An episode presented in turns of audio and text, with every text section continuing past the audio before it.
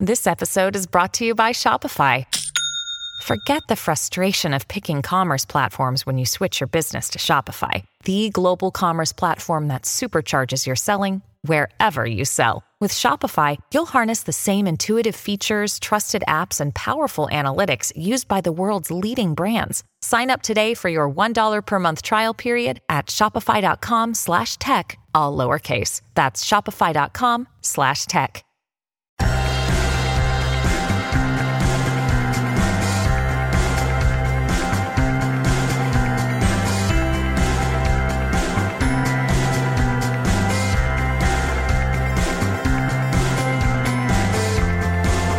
Hello, welcome back to another episode of Beyond the To-Do List. I'm your host, Eric Fisher, and this is the show where I talk to the people behind the productivity. I'm excited this week to welcome back one of my favorite guests, Cal Newport. This is his fourth time on the show. If you're familiar with Cal, you know that he's the author of So Good They Can't Ignore You, Deep Work, Digital Minimalism, and this time he's back to talk about his new book, A World Without Email, Reimagining Work in an Age of Communication Overload. And as we talk about in this conversation, there is a through line in all of Cal's work in terms of doing good work, being able to focus to do good work, collaborating with others to do good work, and what's wrong with the current way that we do information work or knowledge work. And also in this conversation, I kind of call this out and say that this is a book that's ahead of its time in terms of the changes that are needed to the knowledge work workspace. And the change that needs to come will be slow, but it's good to get in on this now and then even then revisit this book as well as Cal's other books. If you're a fan of Cal Newport, you're going to love this conversation. If you're not familiar with Cal, I'll make sure to link up to his other work in the show notes. But I do want to preemptively say that Cal has offered to come back on the show soon and to do a Q&A style conversation with listener questions. The quickest and easiest way to do that is to ping me on Twitter. I am at Eric with a K, the letter J, Fisher. Ping me there. Let me know that you have a question. My DMs are open. That way I can keep all your questions as you think of them while reading Cal's book or listening to this conversation, funneled into that future episode. I'll give you credit and all that good stuff. So again, tweet me and or DM me on Twitter at Eric with a K, the letter J, Fisher. All right, I'll get out of the way and just say, enjoy this conversation with Cal Newport. Well, this week, it is my privilege to welcome back for the fourth time, Cal Newport. Cal, welcome back. Well, thanks for having me. There's few things I enjoy more than geeking out on some of these issues with you, Eric. I was trying to describe this ahead of, in pre-record, but I wanted to save this line for actually hitting the record button. As I was reading your new book, I felt like you were coming across as Morpheus from The Matrix. And I'm going to read this quote. It says, "What you know, you can't explain, but you feel it. You felt it your entire life, that there's something wrong with the world. You don't know what it is, but it's there, like a splinter in your mind, driving you mad." I kept thinking that this was you as Morpheus saying, there's something wrong with productivity and knowledge work. And it's email, and you don't know why, but you know that it's there. And so I just wanted to throw that out there. Well, if not for this pandemic, I would have been book touring with a leather trench coat and sunglasses. That would have been awesome. That's a great mental picture. Oh my gosh. Anybody out there want to create that, go ahead and then send that my way. But anyways, I was really fascinated by this book. And of course I knew this was coming for a while because you'd mentioned it when we recorded last time. Again, I said this is the fourth time you've been on the show. The first two times we were talking Deep Work, the book Deep Work. And then last time it was Digital Minimalism. But what's interesting to me, and of course kind of didn't surprise me, was that you started this book, which I guess I should name check here first, A World Without Email, Reimagining Work in an Age of Communication Overload, that you had started this book back as you were finishing up Deep Work, but kind of put it off. I suspect the reason why is kind of has to do with that quote that I was giving you from Morpheus and The Matrix, is that it's hard to pin this problem down. This is a very amorphous kind of a problem. It's ubiquitous. It's everywhere. But at the same time, it's like, I can't figure out how to pin it down. So how did you come to the conclusion that you had to tackle this problem? I mean, you're right that I started this right away after Deep Work. I was trying to pin it down. It might even been before the book came out, right? So I had submitted Deep Work and I started working on this before it had even been published. I was trying to pin that down in my notes, but certainly many of the early interviews in that book were done in 2016. Because I was going back and fact checking those notes recently. It became the obvious thing to write almost immediately after I finished Deep Work. You know, in that book, Deep Work, I was talking about focus and undistracted concentration produces more than distracted concentration. I didn't really get into why this was an issue, though. I was like, yeah, we're probably checking email too much and using Slack, but let's just talk about focus and how to train it and how to prioritize it, and maybe we'll all get better. And it was quickly, made apparent, wait a second, this problem is much deeper. The degree to which our need to constantly communicate permeates our work is overwhelming. That the depth of the source of this issue, the issue that made Deep Work rare, was way more fundamental than I had realized. And so I started pulling the thread there. Like, okay, so why is this? Why do we spend so much time on email? Is this easily fixable? And it was this epic tale that unfolded. And I ended up having to draw from, the history of email, from psychology, from neuroscience, from anthropology, from sociology, from the philosophy of technology, and a lot of original thinking as well. I mean, it was this huge, epic story of an entire sector of our economy essentially accidentally falling into the wrong way of working and getting stuck. And because of that, it was making tens of millions of people miserable and keeping our economy-wide productivity metrics stagnating year after year. It was like this epic failure. Why did that happen? Why are we stuck? And how do we get out of it? It seemed like a Magnus Opus style book. So it took me a while to write it. I paused to write Digital Minimalism because Digital Minimalism was touching on something that seemed very, very timely. I mean, it was right at this transition point where people were switching from, I love my phone to, my God, my phone. And that happened so quickly. I wanted to be there at the beginning because I knew a lot of people would be writing about it. And I had no fear that someone was going to scoop me on A World Without Email, because again, it was this epic story that was taking me years to report. And when I was out there talking about these ideas, no one was there. It really was this Morpheus type situation. No one had taken that red pill. And they were just, they were doing the Neo equivalent, I guess, of, better inbox hacks and, like better email clients and batching their email. I had no realization that there was actually this whole other matrix you could see and would completely blow your mind. And so it was so epic. I had no concern of putting it on pause temporarily to write that more timely book because no one was there. And then I came back to it and finished it. And I'm just glad to finally have it out because it's a grand tale. Yeah. When you first mentioned it to me privately and I had kind of gotten a glimpse of it, I believe, oh gosh, I forget his name. You had kind of gone into it a little bit. Why am I blanking on his name? He used to be at Vox. What's his name? Oh, right. Ezra Klein. I went into it with who I just talked to the other day. So yeah. I go into this again, round two, very soon you'll see on his show, but yeah. So, and that was early, by the way, that Klein interview, that was the first time I was on Ezra's show, which was about Deep Work. And that would have been, 2017 or something. And, yeah. And I was, yeah, so it's a long story. Well, to Ezra's credit, he got you to reveal some of your thoughts on email in that. And so then when you mentioned to me privately, in pre or post conversation last time we were talking, it made natural sense. And I immediately said, no one is out there thinking about this right now. And so I knew that it was going to be coming. I just didn't know when.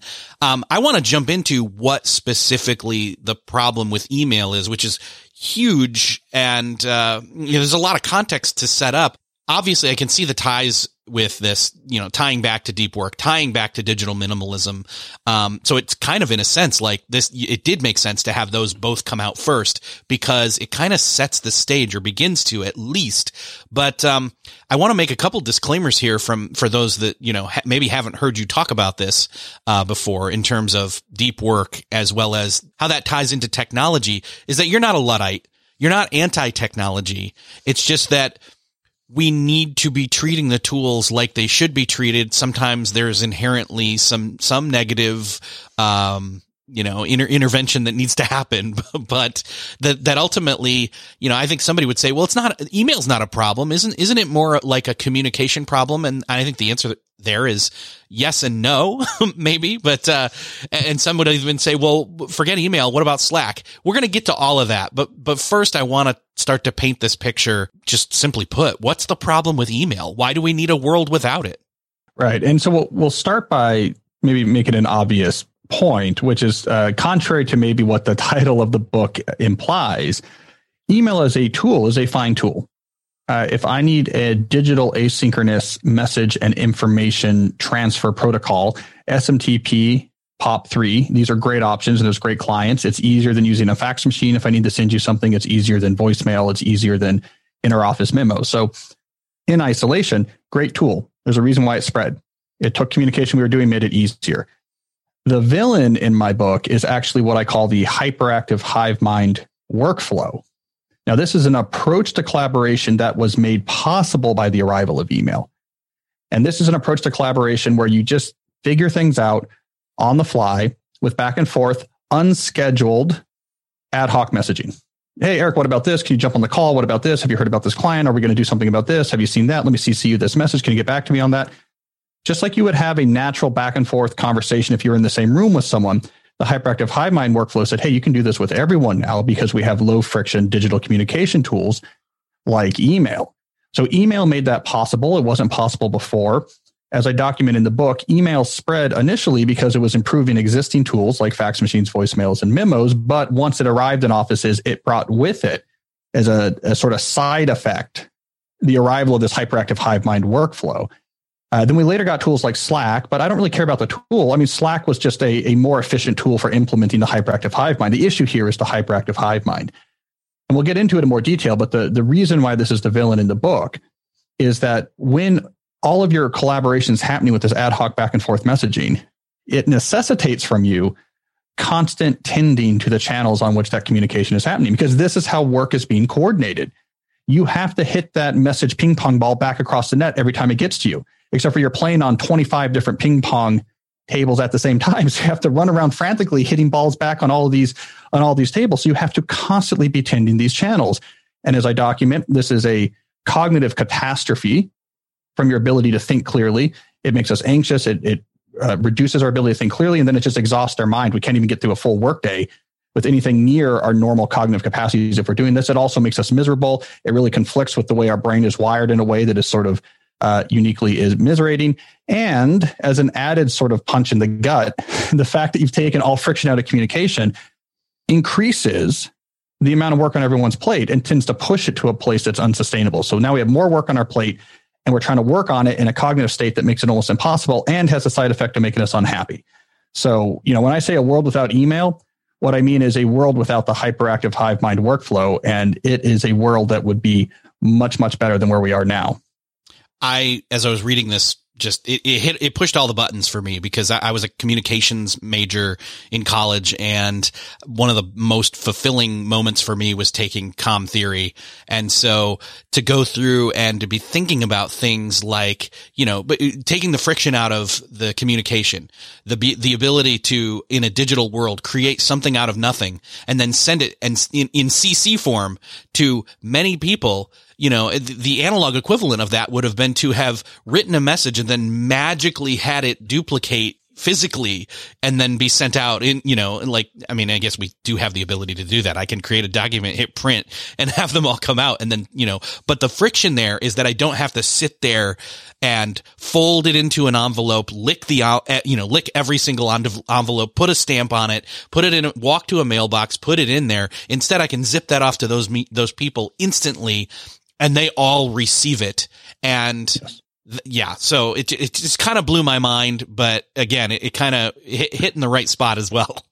Well, and just as a quick aside, we actually uncovered a case study that emphasized the impact of removing that friction, and that's the IBM story, where right. I talked to one of the engineers, Adrian Stone, who was involved with the initial deployment of internal email at the IBM's headquarters in Armonk in the late 1980s, and they had done this very careful study of exactly how much communication happens in our office, right? Like how many voicemails, how many memos, because computers were expensive, and they wanted to provision enough of a mainframe to take all of that existing communication and move it over to email, but they didn't want to over provision because it was expensive. So they knew how much communication was happening in the office. They deploy email. There's no trainings. There's no memos. There's no discussions with bosses about how you should use it. Within 3 days, they melted down the server by communicating 5 to 6 times more than they ever had before. Within 3 days, just the presence of the low friction tool, it incredibly expanded the amount of communication that people did. So your thought experiment there has been validated in the real world. The mere presence of this tool changes the way we work. And it's not by our design. It's just this sort of unstable back and forth interaction between the tool's capabilities and complex social dynamics.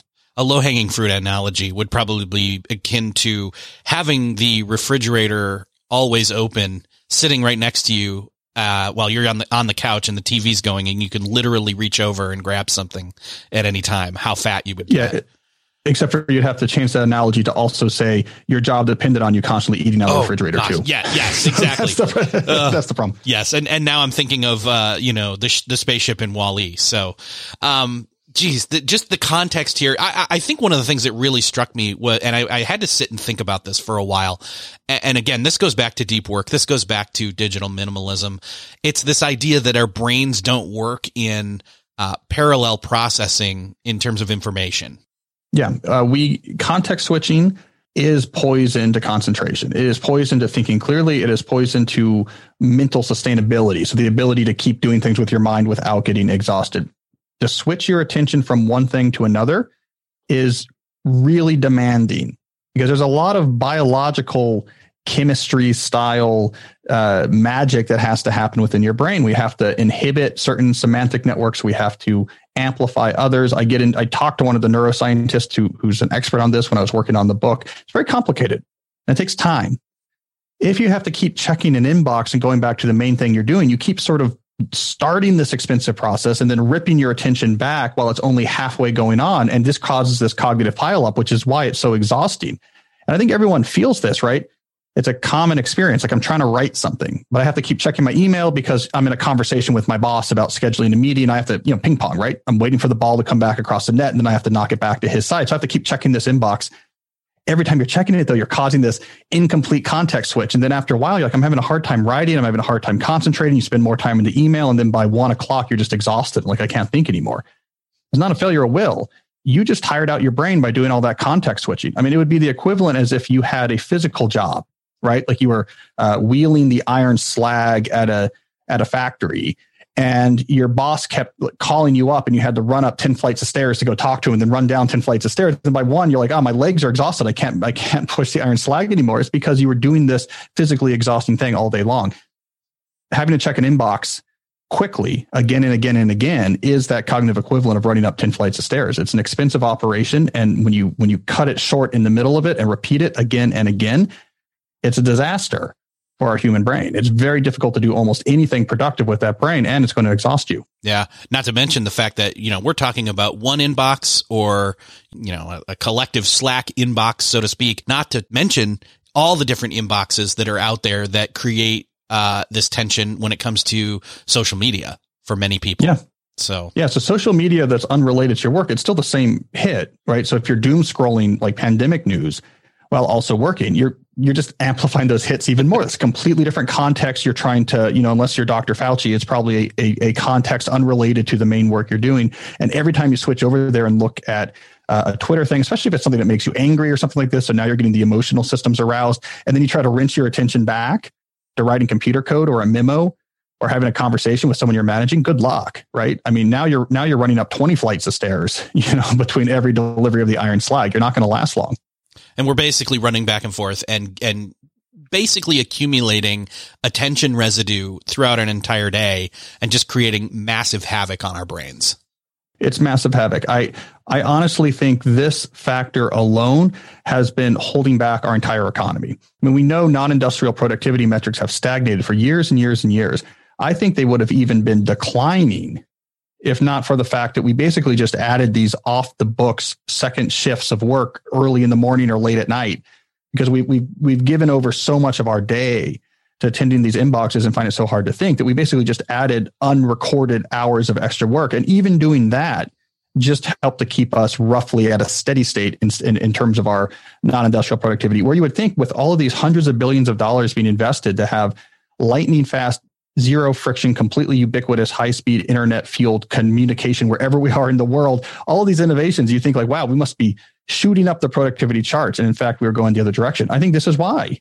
Yeah, I mean, it's like we're taking a reverse neurotropic. Like, what can we do to make us as dumb as possible in an economy where all of the value is created by brains? Yeah, this is why I had to. I mean, I just couldn't help but pull that quote from The Matrix in, because it just felt like this on-call all the time of a knowledge worker. My pager constantly going off, or even when it wasn't going off, we'd gotten so much into that cycle of responsiveness that the early morning and the late night shifts, because the technology enabled us to do so and to slip into habitually that hyperactive hive mind workflow.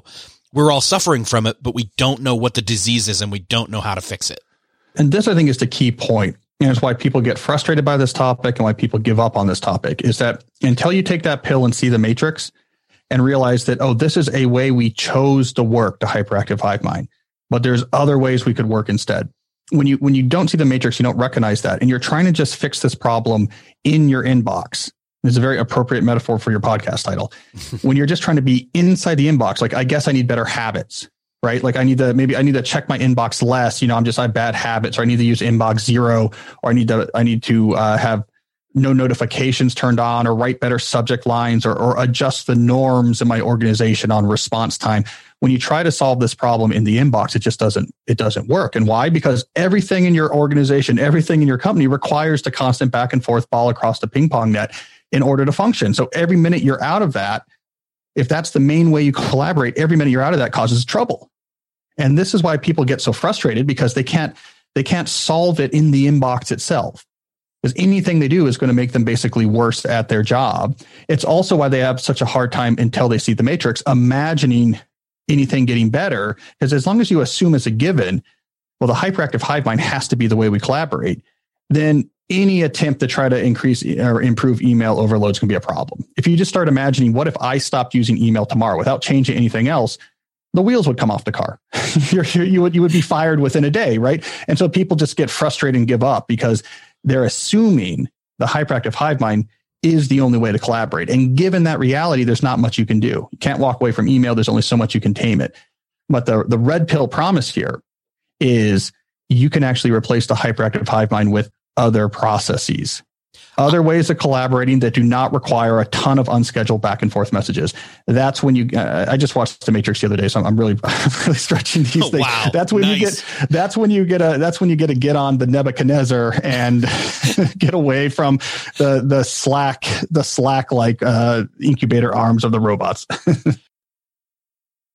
Still searching for a great candidate for your company? Don't search, just match with Indeed. Indeed is your matching and hiring platform with over 350 million global monthly visitors, according to Indeed data, and a matching engine that helps you find quality candidates fast. Ditch that busy work. Instead, use Indeed for scheduling, screening, and messaging so you can connect with candidates faster. I wish I had Indeed when I was in the hiring process in roles in the past, because it is a slow, arduous headache of a process to find the right people. Or at least it used to be. Join more than 3.5 million businesses worldwide that use Indeed to find and hire great talent fast. In fact, in the minute I've been talking to you, 23 hires were made on Indeed, according to Indeed data worldwide. And listeners of this show will get a $75 sponsored job credit to get your jobs more visibility at Indeed.com/to-do list. Just go to Indeed.com/to-do list right now and support our show by saying you heard about Indeed on this podcast. Indeed.com/to-do list. Terms and conditions apply. Need to hire? You need Indeed. What's something that works so well, it basically feels like magic? For me, I'm thinking air conditioning, noise-canceling headphones, definitely. Meeting-free Fridays?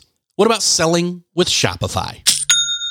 Shopify is the global commerce platform that helps you sell at every stage of your business. From the launch your own shop stage to the first real store stage, you don't have to just sell your own stuff anymore. With Shopify Collective, you can curate products to sell from brands you love and give your customers more variety and your business more sales. Shopify is your no excuses business partner. Sell without needing to code or design. Just bring your best ideas and Shopify will help you open up shop. Shopify also helps you turn browsers into buyers with the internet's best converting checkout, 36% better on average compared to other leading commerce platforms, and sell more with less effort thanks to Shopify Magic, your AI-powered all-star. Sign up for a $1 per month trial period at shopify.com/beyond. Again, go to shopify.com/beyond now to grow your business no matter what stage you're in. Shopify.com/beyond.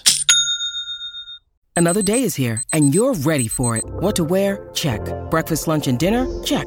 Planning for what's next and how to save for it? That's where Bank of America can help. For your financial to-dos, Bank of America has experts ready to help get you closer to your goals. Get started at one of our local financial centers or 24/7 in our mobile banking app. Find a location near you at bankofamerica.com/talktous. What would you like the power to do? Mobile banking requires downloading the app and is only available for select devices. Message and data rates may apply. Bank of America NA, member FDIC. To continue with this metaphor, the beginning of the movie before Neo meets up with Morpheus and then takes the pill, there are moments where he starts to question what's going on. And I think for us as knowledge workers, we've in the past, I don't know, let's say 10, 15, 20 years, been having moments like that where we feel like, okay, something's wrong, and we kind of feel like we wake up to a point, but not to the full extent. Let me give you an example. Two phrases that I hear a lot, and then another that is more recent. So three different phrases. One, this meeting could have been an email. This email should have been a meeting. And then another one, Zoom fatigue. All fit within that for me. Well, we have to acknowledge, I don't know why we don't, we have to acknowledge the absurdity that in so many workplaces now, we have basically given over the entire workday to talking about work, right? So we went from, I check my inbox too much, to that's all we do is Zoom and email. And then when anything else has to get done, we have to do it at 7 a.m. or 9 p.m. at night after the kids go home. If you look at this with any objectivity, if you looked at this from a time machine from 1985 looking to today or something like this, it would seem like a Kafka play, right? Like it's an absurdist metaphor for, like the bureaucracy run amok, but it's actually our reality. And we accept, except for when we have these Neo moments of this can't possibly be right, right? Are you saying that I'm going to spend 9 to 5 sending messages and talking to people on Zoom about my work and then try to actually do things late at night? Someone sent it to me where, and I don't know how to attribute this, so I apologize, but it was basically someone saying, I spent the last year because of the pandemic working from home with my boyfriend. And if I didn't know from him what his job was, I would have guessed that he works for a call center, because all he does is just sit there on Zoom calls and doing emails back and forth. It's crazy. And I think there's a lot of kind of Neos out there that are looking at this and saying, this can't be right. But, the thing about The Matrix, though, was it was pretty hard to just casually figure out, maybe this is because robots destroyed the world and this is all a electronic fantasy being piped into our brains and we're really in this terrible dystopian future. Like that was a hard leap to make. Yes. And that's why I think that's why people have a hard time figuring out what to do with this unease, because until you can leap to that point that the hyperactive hive mind is not fundamental. And I'll tell you, here's the big reveal in The Matrix is that actually the world was destroyed and robots are now using us as batteries. The big reveal in this story is that not only is this hyperactive hive mind not fundamental, it's accidental. No one actually decided this was a good way to work. It's not good for anybody. No one chose it. No one likes it. In some sense, and this is very Matrixy, I guess, the technology chose on its own, this is the way we're going to work. And so we do need to fight back. And the way we fight back is say, no one raised their hand to say this was a good idea. Why don't we try something else? I couldn't help but think of driving. My approach up till this point has been, I'll just do email differently or better, which is a failing, premise. I'll defensively drive better. I'll be the better driver on the road and just hope that everybody else does better by my example, which is just ludicrous to think of. But then I also thought of the roundabout, and that's more what needs to happen here is that we as we collectively on a large scale change our ways, but that's not going to happen overnight. In fact, it's going to happen in smaller. So, you know, it starts, you know, quote, it starts with me.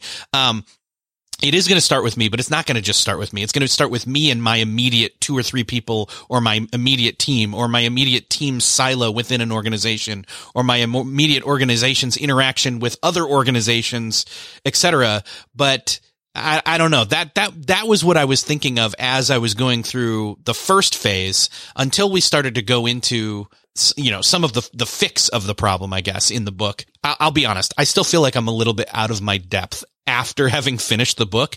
It's a reread for sure, especially on the back end in terms of for the fix for the problem. You do a great job painting the problem like Steve Jobs always did, and creating that reality distortion field, although this is more of an awakening in a sense. So, yeah, well, the fixes are hard. Yeah. And there's no one size fits all solution. I mean, the worst question, you know, people ask me about the book is, okay, well, if it's not email, then what do we use instead? Right. You know, because right. Which completely highlights the common lack of understanding of the real issue. And so so the whole second half of the book, like, let's explore some principles for what it might be like to rebuild your life, your solo entrepreneur endeavor, your team, your large company. What would it look like to rebuild this without the hyperactive hive mind? Let's give lots of examples. Let's focus on a bunch of different tools that might work, but there is no simple answer. Like, oh yeah, well, you just got to switch from email to Slack or use Basecamp, or because it's not a tool question, and it's not one size fits all. But I think this notion that we can't just solve it just looking at our own habits and trying to be a better driver is really important. I think getting that mindset's key.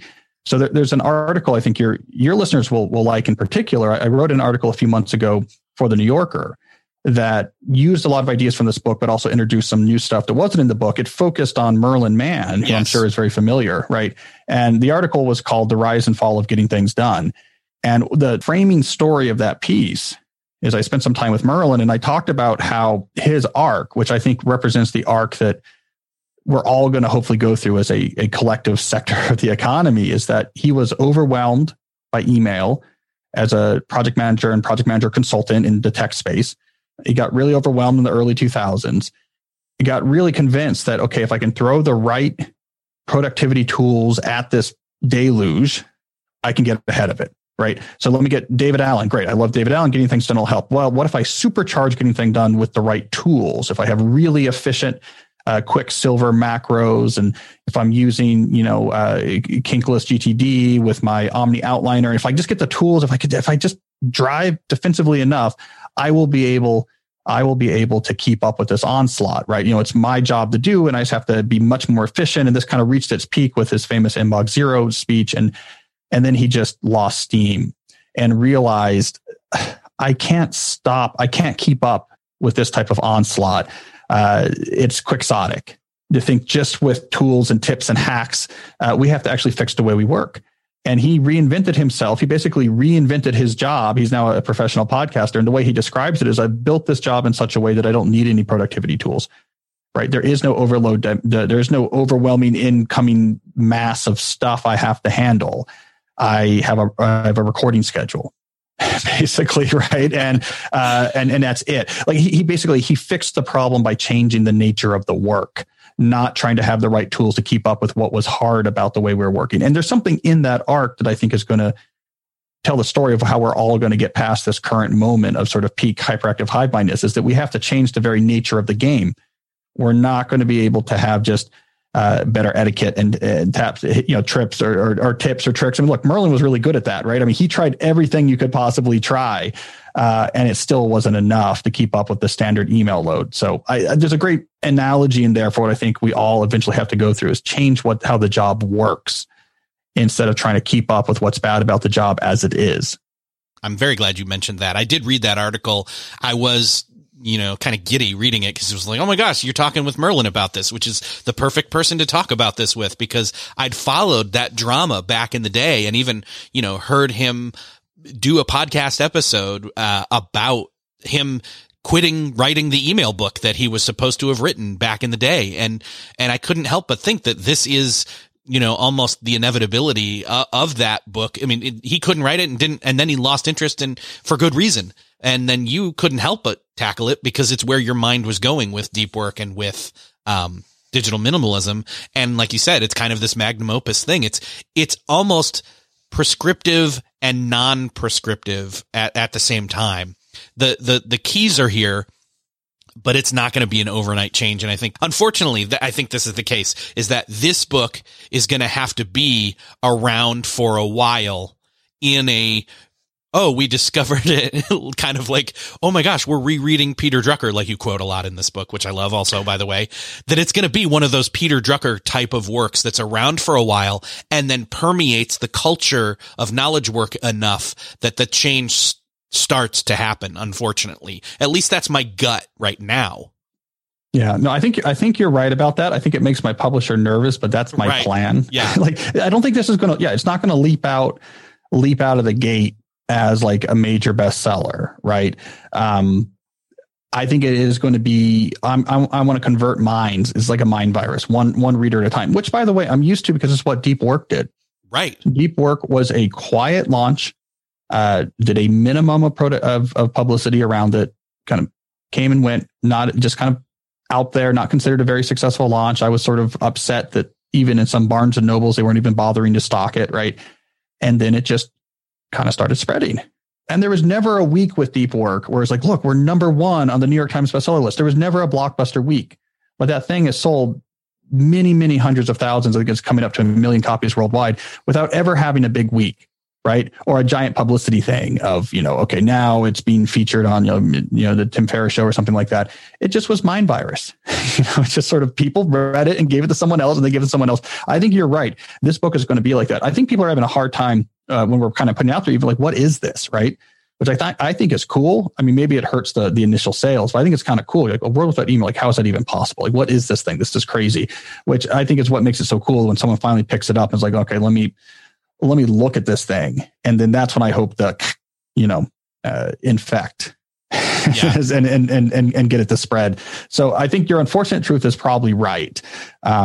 This one, there's a 10-year plan here is my hope, which is why, by the way, you'll notice it's not, I'm not hyper. I mean, I'm specific. I give specific examples, but I'm trying not to be too hyper prescriptive. I did not go in and add pandemic specific content because I'm seeing a very long game for the book. Yeah. I feel like this is, like Ryan Holiday, I should say, talks about, it's a perennial seller. This is going to be a long arc forward with this book and the impact of it, in the same sense that, like, Digital Minimalism, your previous book, was kind of a precursor to The Social Dilemma that, that came out. And then The Social Dilemma comes out like a year and a half or more later on Netflix and is much more palatable. So, I think that this is going to be, I just said that a Netflix show was more palatable than your book. And that is definitely not what I meant, but no, but it's true. But which it's, is, mass, by the way, it's mass consumable is what I'm saying in terms of the everyday person. Yes. And so that's almost what needs to happen here.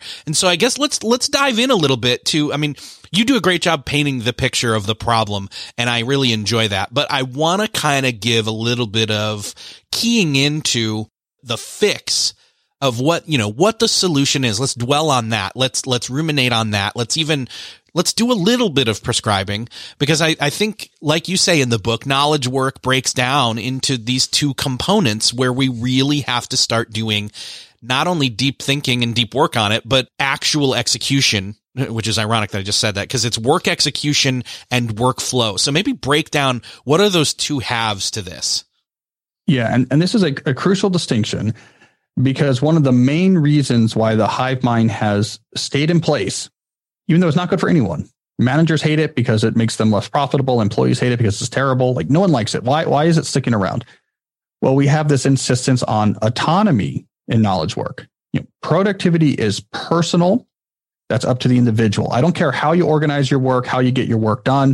If you want to be more productive, listen to Eric's podcast. As a company, we're just going to provide you with objectives. Crystal clear objectives. and you figure out how you want to execute. This is a sacrosanct idea in knowledge work. It came from Peter Drucker. Peter Drucker, who coined the term knowledge work in the mid-1950s, pushed this from the very beginning and throughout his 50-year career talking about this. Autonomy is crucial for knowledge workers, right? That's the backdrop against which we don't go in and try to tame the excesses of the hive mind, because we're used to this notion of like, it's not up to me to figure out how people work. Individuals should figure out on their own, which is how you fall into this lowest common denominator method of collaboration, the end, which is the hyperactive hive mind. My big distinction is we can get out of this autonomy trap if we recognize that Drucker is right, but was being applied to generally. So he was right that the actual execution of work in most knowledge work positions is creative. It is skilled. It can't be reduced down to a sequence of steps that you blindly execute. We have to give people autonomy to do it. I cannot tell you how to write ad copy in a 6-step process. I can't tell you how to write a computer algorithm with 9 steps you follow sequentially. That's up to you. You do it. You're creative. You're skilled. That's what makes knowledge work much more satisfying. But there's this whole other element, as you mentioned, of knowledge work, which is the workflows that surround the execution, how we identify tasks, how we assign tasks, how we collaborate or coordinate to get the necessary information from people to execute the task, how we check in on how tasks are going. That workflow that surrounds the execution, I argue, that should not be left up to the individual. Like, we need to be thinking collectively about how do we actually want these workflows that surround the execution to actually function. And that's where you get at the hive mind. And so you can still maintain autonomy and execution, which is at the core of what makes knowledge work so much more satisfying than manual work for most people. But you can actually make that even more satisfying if we do not leave the workflows up to the individuals, and we start to think real critically about, okay, it's not just every man for himself here. What's the best way to actually figure out what stuff needs to be done and who's doing it and how we get them the information? And this is the thing that I think most organizations are not prepared to, it almost requires a retreat. Literally, like, all right, push pause on all that we're doing, which is kind of hard to do. And let's reassess and reevaluate what we're doing, not just what we're doing, but how we're doing it. It's why it's not a simple fix of, like, some people are saying, well, okay, if not email, what's the tool that I use? You're trying to come up with the solution to the wrong question, let alone ask the right question. And yeah. So it's frustrating sometimes to even start talking about this, because I just know so many, I'll say managers of knowledge workers even don't have the head for this and aren't ready to tackle this, unfortunately. Yes, it's hard. And it's inconvenient, right? The processes, I use the terminology process essentially. Like, what I say is, okay, you can break down any knowledge work job or any team, and really there's a collection of processes, like things that they repeatedly do in which the members of that team come together and collaborate to produce some sort of valuable output at the end. And this process happens again and again and again, right? So we don't always name them. We don't think about it this way in knowledge work, but really each of our jobs, each of our teams, each of our companies, it's made up of these different processes. How do we implement these processes? For most processes in most places, we just use the hive mind because it's flexible and it's convenient and it's easy. So yeah, the big picture solution is to name these things, triage them. Which of these should we really be doing? And then for each, say, how do we want to implement this, if not the hive mind, where the goal is not to have the easiest solution. The goal is not to reduce friction as much as possible. The goal is not to minimize bad things happening as much as possible. It's not even to reduce the time required. The thing that you want to focus on, based on all the research on context switching, is reducing the numbers of unscheduled messaging required to execute the process. How can we implement this thing in such a way that minimizes how many times I'm going to have to wait for and see a message and send you one back? And you have to do this process by process. And it's a pain. It is absolutely a pain. And what makes this harder, and this is what's been, I would say, paradoxical about the pandemic, is the pandemic was beneficial for this mindset in the sense that the shift to unexpected remote work made the hyperactive hive mind more hyperactive, which means the pain point was even more acute. So it made the problem even more visible about how bad the hive mind is. The problem is, and that's why it's paradoxical, as I talked about in the book, when you're in a period of having way too much stuff to do, you're in a terrible self-reinforcing negative cycle where you don't have enough time to actually fix the processes. So you can only throw the hive mind at it, but the hive mind makes you worse at doing your work. And so you have even less time. And that's when things really spiral out of control. So that's where we are now. You're absolutely right. We're overloaded. And because we're overloaded, we don't have the space to actually fix the things that would make us much less overloaded. But I will preview my way out of that now by saying individuals can start this by themselves, by simply identifying the processes that you are involved with as an individual and asymmetrically optimizing them. So just given what you control, I can't control anyone else. My boss hates Cal Newport, but just given what I can control and doing this subtly, not telling people, not giving a big lecture, not standing on your desk and saying, here's Braveheart style, just using what you can control, saying, how can I minimize the amount of back and forth messages required to do this process that comes up a lot? How can I minimize the back and forth messages required to do this process that comes up a lot? That alone can make a big difference. And then you get a little bit more space. And if enough people start doing that, then we get to a place where now we can step back and say, okay, as a team, let's now figure out what we can do as a team. And then you can really start to get some good solutions. But even just controlling what you can control with this process mindset, reduce messages, you can start right away towards a much better experience with your working life. I think that you're dead on there, because I think one of the things that stuck with me the most as I was going through the different examples and different, attempts of change that you were giving examples of in the basically telling stories of people trying to make change right now in the solution section of the book.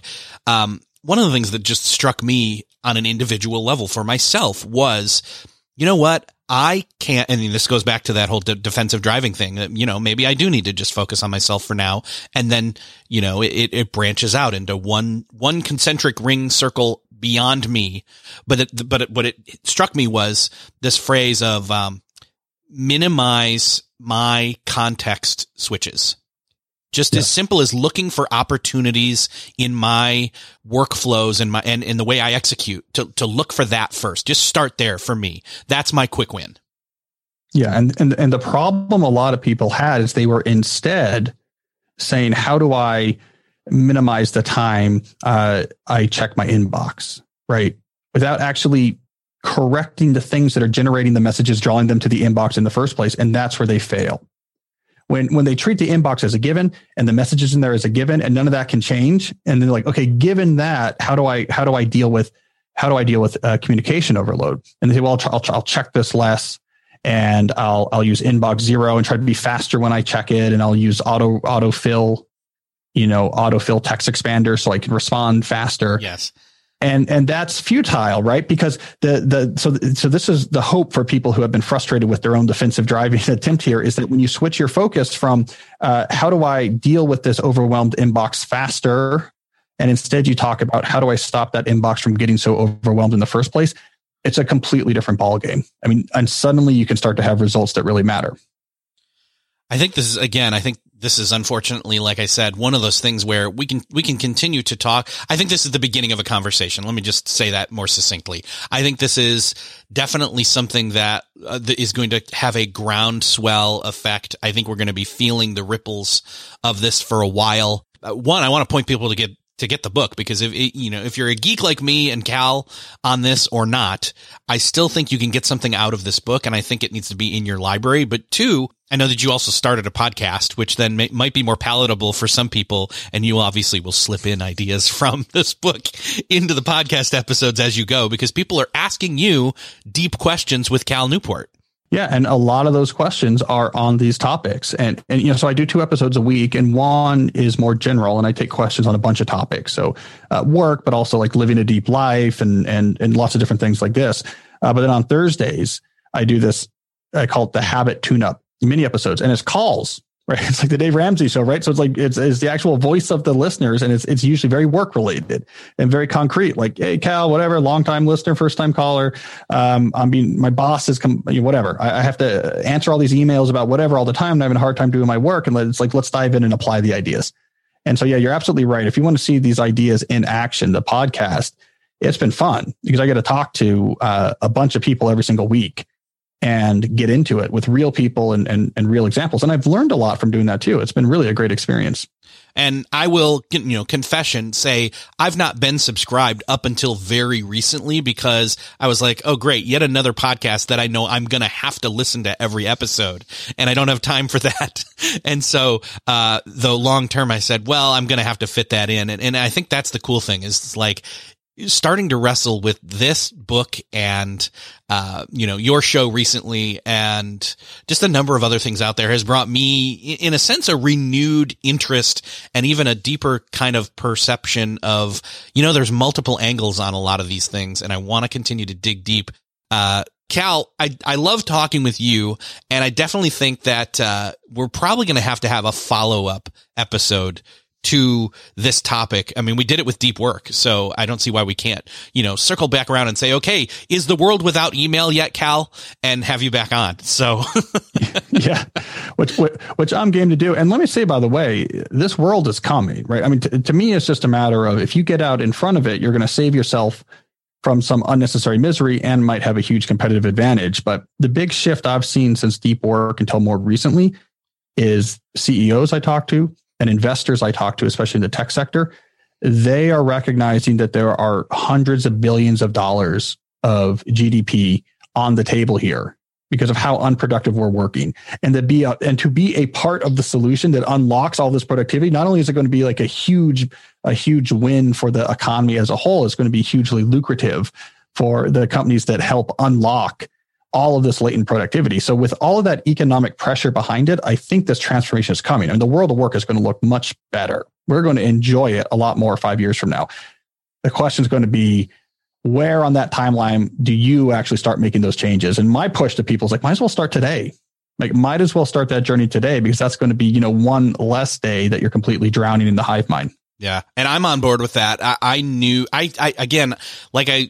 go back to The Matrix, I've been feeling something being off for a very long time. And, a lot of people will say, well, it's hustle culture and things like that. Well, I think hustle culture is a symptom of the hive mind, to be quite honest, and so I'm on board. We're definitely going to continue this dialogue, here on this show, also you on your show. And, I think people are going to see a tipping point here happened. So, any last thoughts? I want to give you the last word here. I'll say, I'm with you, on that, the sort of implicit critique of the hustle culture critique. There has been this big rise recently of a lot of critiques of like productivity culture and work culture. And a lot of the critiques are coming from this sort of standpoint of like, someone must be doing something wrong, right? Like we feel someone's trying to exploit us, right? Or trying to squeeze more work out of us or this or that. I think the actual thing that's making us so uneasy is less that there's a mustache twirling, cigar chomping, capitalist that's trying to screw us, as much as just like the way we're working is becoming so terrible that it's unsustainable and no one's happy about it. The mustache twirling, cigar chomping, capitalist is also unhappy because their company's really unproductive and the employees are unhappy because their lives suck. And so we all feel it, and we're all grappling. I think you're absolutely right. We're all grappling for different explanations for like, what's wrong? Something's got to be going wrong. Why is it our culture? Is it social media? Is it, evil people in the economy? Well, like, what is happening here? And I think this is a thread that explains it all. The way we're working is not working. And that has become so pronounced that we can no longer ignore it. The pills are in front of us. I say we take the red pill, attack the robots, and build a future in which Slack plays a very little role. Yeah. Well, the book is called A World Without Email, Reimagining Work in an Age of Communication Overload. I am definitely reimagining work right now, and I'll link up to it in the show notes. The book is out now, and you should definitely pick it up. And if you pick it up and you want to talk more, tweet me. I know that's not what Cal would say because he doesn't use Twitter, but I would love to start more, micro conversations and maybe find a better place to have those than just out on social media. But for now, Cal, it's been great talking with you. I can't wait to do it again soon. Thanks so much for being here. Well, thanks, Eric. I always love it. Well, that's another podcast crossed off your podcast listening to-do list. I hope that you enjoyed this conversation with Cal. I love talking with him. Make sure to check out not only the book, but his previous books and his podcast, Deep Questions with Cal Newport. But especially don't miss the opportunity to join me and Cal on a soon-to-be-produced future episode of this very podcast. Head over to Twitter. I'll link up to my account in the show notes, which you can find at beyondthetodolist.com, or in the show notes for this episode in your podcast player app of choice. Just click that button. Tweet me and or DM me your question so that I have those to go over them with Cal on this subject of the hyperactive hive mind workflow and the World Without Email book. If you found this conversation interesting or helpful in any way, please consider subscribing if you haven't already, but also sharing this conversation by hitting that share button in your podcast player app of choice or over on the site at beyondthetodolist.com. So if you just hit share button and did that, thank you so much. Thanks for sharing. But also, thanks for listening, and I will see you next episode.